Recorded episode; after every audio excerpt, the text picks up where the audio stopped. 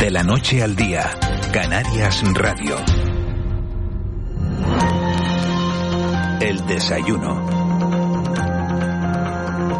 8 y 7 minutos de, de, la mañana de este martes 27 de septiembre. Seguimos en De la Noche al Día. Nos metemos en tiempo de desayuno para analizar uno de los asuntos que marcan la actualidad. Fíjense, hoy empieza a mm, inocularse una nueva dosis de, de las vacunas eh, de la COVID-19 a los mayores de 80 años. Son vacunas de refuerzo para evitar la, la expansión del virus, para protegerlos ante la aparición de, de nuevas variantes. Y hoy, coincidiendo con este día, está en Canarias Manuel Elkin Patarroyo, que es fundador y actual director de la Fundación Instituto de Inmunología de, de Colombia, un hombre al que todos, eh, cada vez que oímos el nombre de Elkin Patarroyo, eh, pensamos en la vacuna contra la malaria, eh, un hombre que se hizo conocido en todo el mundo por, por sus trabajos en este sentido, pero que está trabajando también en esas vacunas contra la COVID-19 y contra sus variantes. Manuel Elkin Patarroyo, bienvenido a Canarias. Muchas gracias por atendernos. Miguel Ángel, muy buenos días. Realmente déjeme un minuto para robarle, para expresarle mi gratitud para con todos los canarios, en particular los tinerceños.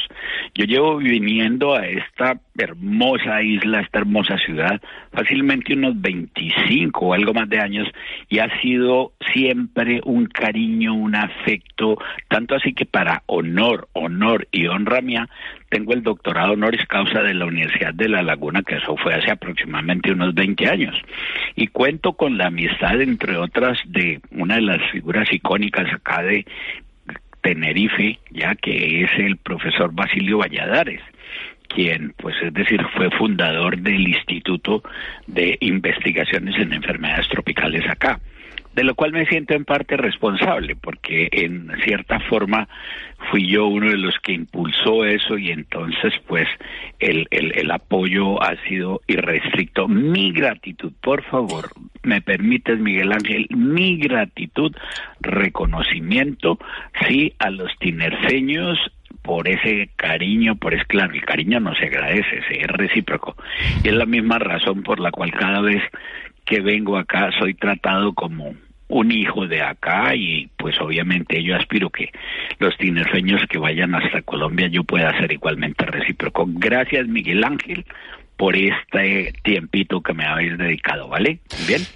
Queda, queda claro, nosotros también estamos muy agradecidos a Basilio Valladares, al que hemos dado muchísimo la lata durante, durante estos dos años de, pandemia y siempre con una sonrisa, siempre con la amabilidad de, atendernos. Bueno, eh, señor Patarroyo, está usted en Tenerife para una conferencia que va a dar esta tarde en el Colegio Oficial de, Farmacéuticos hablando sobre el desarrollo, el desarrollo de vacunas eh, sintéticas para la malaria y el SARS-CoV-2. ¿Qué nos va a contar? Pues mire, Miguel Ángel, la verdad, verdad que este es un proceso que la gente ojalá lo, lo dijera. ¿sí? Llevamos ya 45 años. Nosotros no estamos buscando una vacuna en particular, sino una metodología lógica, lógica, racional para desarrollar cualquier vacuna. Lo que sucede es que las vacunas que hasta hoy en día se utilizan son productos biológicos. ¿Qué significa esto? Esto significa que usted toma el virus, la bacteria o los productos de ellos que son obviamente biológicos, son producidos por ellos, y eso es lo que utiliza para la inoculación de las personas. Nosotros, debido a, mis estudios de chico, desde los 20 años en la Universidad Rockefeller de Nueva York, con un par de premios Nobel, uno en medicina y otro en química, postulamos que las vacunas se podían hacer químicamente. ¿Qué significa esto, Miguel Ángel? Significa que si usted conoce la estructura química de las moléculas relevantes de los microbios, virus, bacterias, parásitos, puede volverlas a fabricar químicamente, porque precisamente uno de mis mentores, que fue premio Nobel de Química en 1984, el profesor Bruce Merrifield, desarrolló el método para hacer la síntesis química de proteínas, sus fragmentos carbohidratos o polisacáridos, de manera pues de que eso hoy en día no es una utopía, sino que es una realidad, solo que como sucede siempre, cuando hay paradigmas, cuando hay ejemplos de otra, toma mucho tiempo reemplazarlos y nosotros llevamos en eso. Un ejemplo de ello es el de la vacuna de la malaria, como usted lo mencionaba muy bien, Miguel Ángel, en donde pues es decir, la primera vacuna que nosotros sacamos fue en 1987, hace 35 años. Y ahora, hace poco, sacó Glaxo en conjunción con la Organización Mundial de la Salud y también con, uh, con el ejército de los Estados Unidos sacó una biológica, biológica que es distinto a la nuestra, 35 años después, con una eficacia un tanto inferior a la nuestra y un costo de 2.500 millones de dólares. Fíjese, lo que estamos hablando, señor Patarroyo, de, del tiempo que se tarda en, desarrollar una, una, vacuna que sea eficaz. Eh, ¿Le ha sorprendido el poco tiempo que se tardó en buscar una vacuna contra, contra la COVID y el mucho tiempo que se está empleando en, en encontrar tratamientos contra la enfermedad? Pero mire, Miguel Ángel, si es que eh, todos quedamos, yo no digo que sorprendidos, sino anonadados, porque imagínese usted la estructura química. Primero que todo hay que entender que el, el coronavirus, es decir, el SARS, ¿ya? El COV-2, ¿sí? Es un microbio, es decir, un virus que tiene una complejidad mucho menor. Su genoma codifica para 13, 13 distintas proteínas, de las cuales solamente hay cuatro en la membrana que son las que él utiliza para infectar. Y de esas cuatro, la estructura química, o sea, el, la composición de la principal de ellas, que se denomina spike, por espolón o algo así parecido, eh, esa se dio en febrero 3 y sorpréndase, váyase para atrás todo el mundo, cuando en abril 25, perdón, en marzo 25, ya AstraZeneca estaba vacunando a 1.157 personas. Imagínese usted eh, el tiempo que tuvieron, no solamente para, para, para, para hacer la producción, sino también el escalonamiento para vacunar tanta gente. A todos los científicos nos sorprendió enormemente, pero, pero, pero uno entiende que debido a la premura de la pandemia, pues mucha gente obvió una serie de pasos que eran fundamentales y pues simple y llanamente pasó del tubo de ensayo a los humanos, derecho. Sí, ya. De manera ¿qué es eso? Nosotros hemos tenido siempre un componente ético totalmente distinto. Antes de pinchar cualquier humano, mire, con, con las vacunas que nosotros hemos venido desarrollando, malaria, que es la más conocida de todas, tuberculosis, que es la menos conocida que hemos venido desarrollando, y esta del SARS, nosotros siempre hacemos la experimentación primero en sistemas animales, ¿ya? Para mirar a ver uno, ya qué características, qué consecuencias secundarias pueden llegar a inducir y así sucesivamente. De manera pues, de que... O sea, usted lo que está diciendo, señor Patarroyo, es que la industria farmacéutica antepone los intereses comerciales a la salud de las personas. Pues yo no lo pongo en ese estilo, pero hay algo de razón. No lo ponga así de fuerte, pues porque luego termino cruzando. Bueno, pues se lo pregunto, se lo pregunto como, como lo dicen en los concursos. A ver, eh, una, una pregunta con tres posibles respuestas. ¿La industria farmacéutica antepone los intereses comerciales a la salud de las personas? Opción A, siempre. Opción B, a veces. Opción C, nunca. Bueno, yo pienso que en algunas oportunidades, ¿sí? En donde definitivamente, mire usted, cómo, a ver, para que todos lo analicemos cómo, cómo en un momento determinado las utilidades de Pfizer el año pasado fueron 36 mil millones de dólares, las líquidas, la, las de Moderna 34 mil, las de AstraZeneca 16 mil millones de libras esterlinas, las de Sinovac, las de Johnson Johnson, definitivamente unas utilidades que fueron increíblemente grandes, en donde, en donde la experimentación a nivel de los modelos animales fue, si no nula, bastante escasa, de manera pues de que yo no lo pondría así porque es que también habría que analizar otra cosa, Miguel Ángel, es que la pandemia cuando se desencadenó era pues un monstruo que había tratar de de de qué de de controlar ya de subyugar y pues obviamente pues estaba la necesidad de producir vacunas. Y eso fue lo que hicieron las multinacionales farmacéuticas sí ya. También hay que anotarles eso a su favor. Independiente de las utilidades que han tenido, hay que anotarles, anotarles que simple y llanamente se pusieron a producir las vacunas en cantidades masivas para lograr controlar ya la parte letal, letal, ya de el coronavirus, ya entonces eh, ese es el detalle. Entonces uno tiene que colocar en la balanza, si usted llega y me pregunta, anteponen la salud humana a eh, los intereses económicos, dice uno, bueno, aquí eso, no, como le dije, no es totalmente cierto porque tocaba, tocaba, tocaba, ¿sí? Hacer, entre otras cosas, esos estudios y esos avances así para poder en un momento determinado controlar la pandemia. La mortalidad obviamente no fue tan alta, no fue tan alta como pudo haber sido donde no hubieran tenido y no se hubieran utilizado estas vacunas para hacer el control de la letalidad, letalidad de la enfermedad. Ángela Arencibia le quiere preguntar. Eh, buenos días, eh, profesor Patarroyo. En el año, usted lo acaba de comentar, en, el año 87 presenta usted su vacuna contra la malaria. Yo recuerdo perfectamente aquellos, aquellos momentos, eh, fue usted noticia mundial, se generaron muchas expectativas. Pero sin embargo, hoy, 35 años después, busco en Google casos de malaria en África y hay 241 millones de casos en el año 20, más casos que en el año 19. ¿Qué ha pasado con la malaria? A ver, en esencia, la, lo que es la parte de infectividad de la malaria, sí, continúa prácticamente siendo la misma. Recuerde usted que por la época en la cual eh, yo hice el anuncio estaba más o menos en 250 millones de casos por año. De manera pues de que la llamémoslo así, la morbilidad, que es como nosotros decimos, ¿sí? Ya, de la malaria, pues prácticamente no ha disminuido. La mortalidad, sí, la mortalidad, sí, Ángeles, por una cosa relativamente sencilla.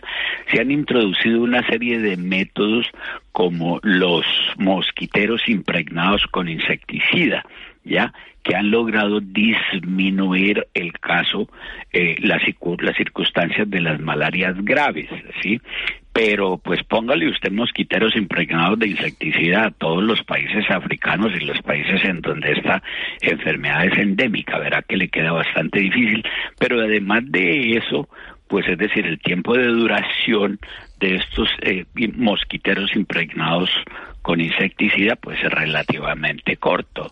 Además de eso surgieron algunos otros tratamientos como el derivado este de la llamémosla del producto químico generado en la China, que es la artemisina, artesunato, artemisinina, como quieran ustedes llamarlo, ¿sí? Pero que también ayuda al control de la enfermedad. De manera pues de que es eso lo que ha venido sucediendo, Ángeles. Ya la morbilidad casi no ha disminuido, la mortalidad sí dicen que ha disminuido, sí, en cerca de un 40%, ¿ya? De manera pues que el asunto es ese. Pero se podía, eh, su vacuna podría haberse desarrollado, eh, eh, usted la donó a la Organización Mundial de la Salud, ¿no es cierto? Sí, Ángeles. Y, se podría haber erradicado, han pasado 35 años. Sí, Ángeles, eso es absolutamente cierto, sí, ya. Pero son de esas, llamémosle equivocaciones que uno comete en la vida. Yo la doné pensando que la Organización Mundial de la Salud la iba a, ¿qué le digo yo?, a masificar, pero resulta que la engavetaron ya por distintas razones, entre otras una de ellas es que estaba también en la misma pista, estaba una vacuna que era producida por la multinacional Glaxo junto con el ejército de los Estados Unidos y bajo el apoyo de la Organización Mundial de la Salud. Entonces, esa vacuna estaba en la carrera también y la Organización Mundial de la Salud decidió apoyar esa más bien porque la nuestra no tenía en ese instante ningún tipo de apoyo de ninguna industria.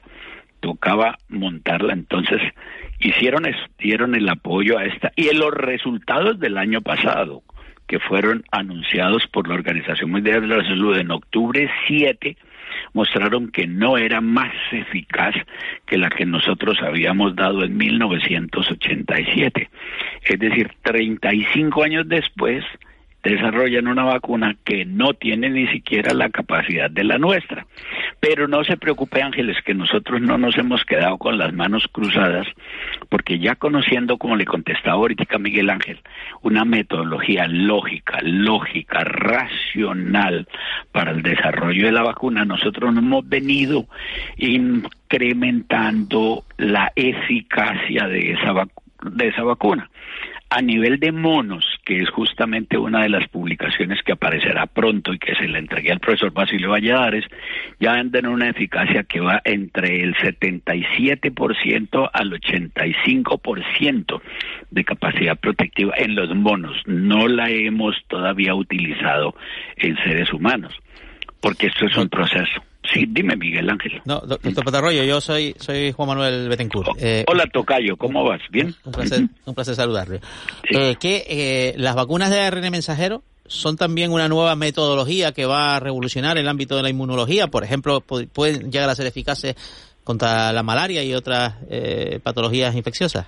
Bueno, ojalá eso sea llegue a ser realidad y le voy a decir por qué. Porque usted tiene el ARN mensajero como si fuera la molécula normal. Me explico en la siguiente manera, eh, Juan Manuel que es la siguiente.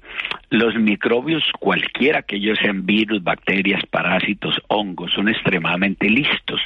Y entonces ellos mutan en ciertas áreas, mutan.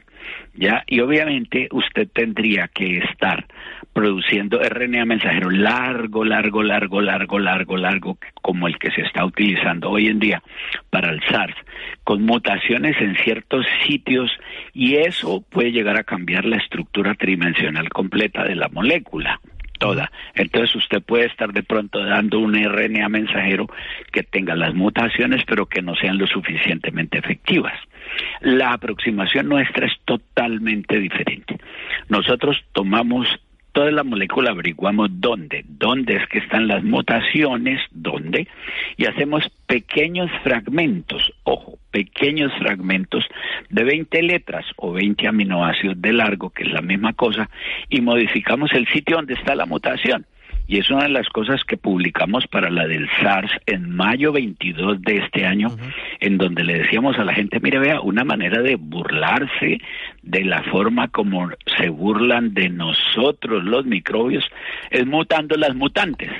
Imagínese usted lo que es ese concepto, ¿sí? Mutar una mutante, ¿sí? ¿Ya? Pero eso se puede hacer gracias a la química.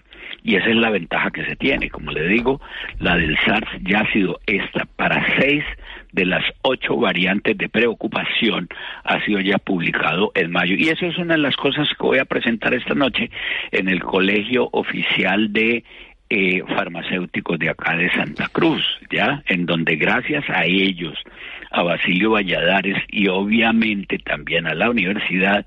Estoy aquí justamente para compartir con pues, ustedes esos resultados. Pues estaremos muy pendientes, señor Patarroyo, de, de, esa, de esa conferencia que, que, va a dar esta tarde, como acaba de decir, en el Colegio de Farmacéuticos de Santa Cruz de Tenerife. Manuel Elkin Patarroyo, un placer haber hablado con usted. Gracias por su amabilidad. Dele un abrazo fuerte a, a Basilio Valladares, que sé que lo tiene al lado porque sé que le hemos llamado al teléfono de Basilio Valladares, así que dele usted un abrazo grande y, que vaya muy bien y que siga viniendo muchas más veces.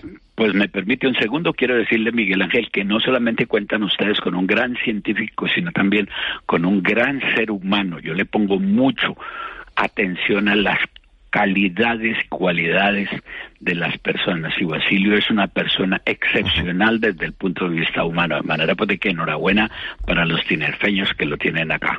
¿Vale? Un abrazo grande para los dos fuerte, con gusto. Gracias, Miguel Ángel, por la llamada. Sí, chao. Chao. Un 8.26 y vamos con una mínima pausa publicitaria y vamos a hablar con Carla Vallejo, que es la viceconsejera de Justicia del Gobierno de Canarias, que tiene cosas interesantes que contarnos.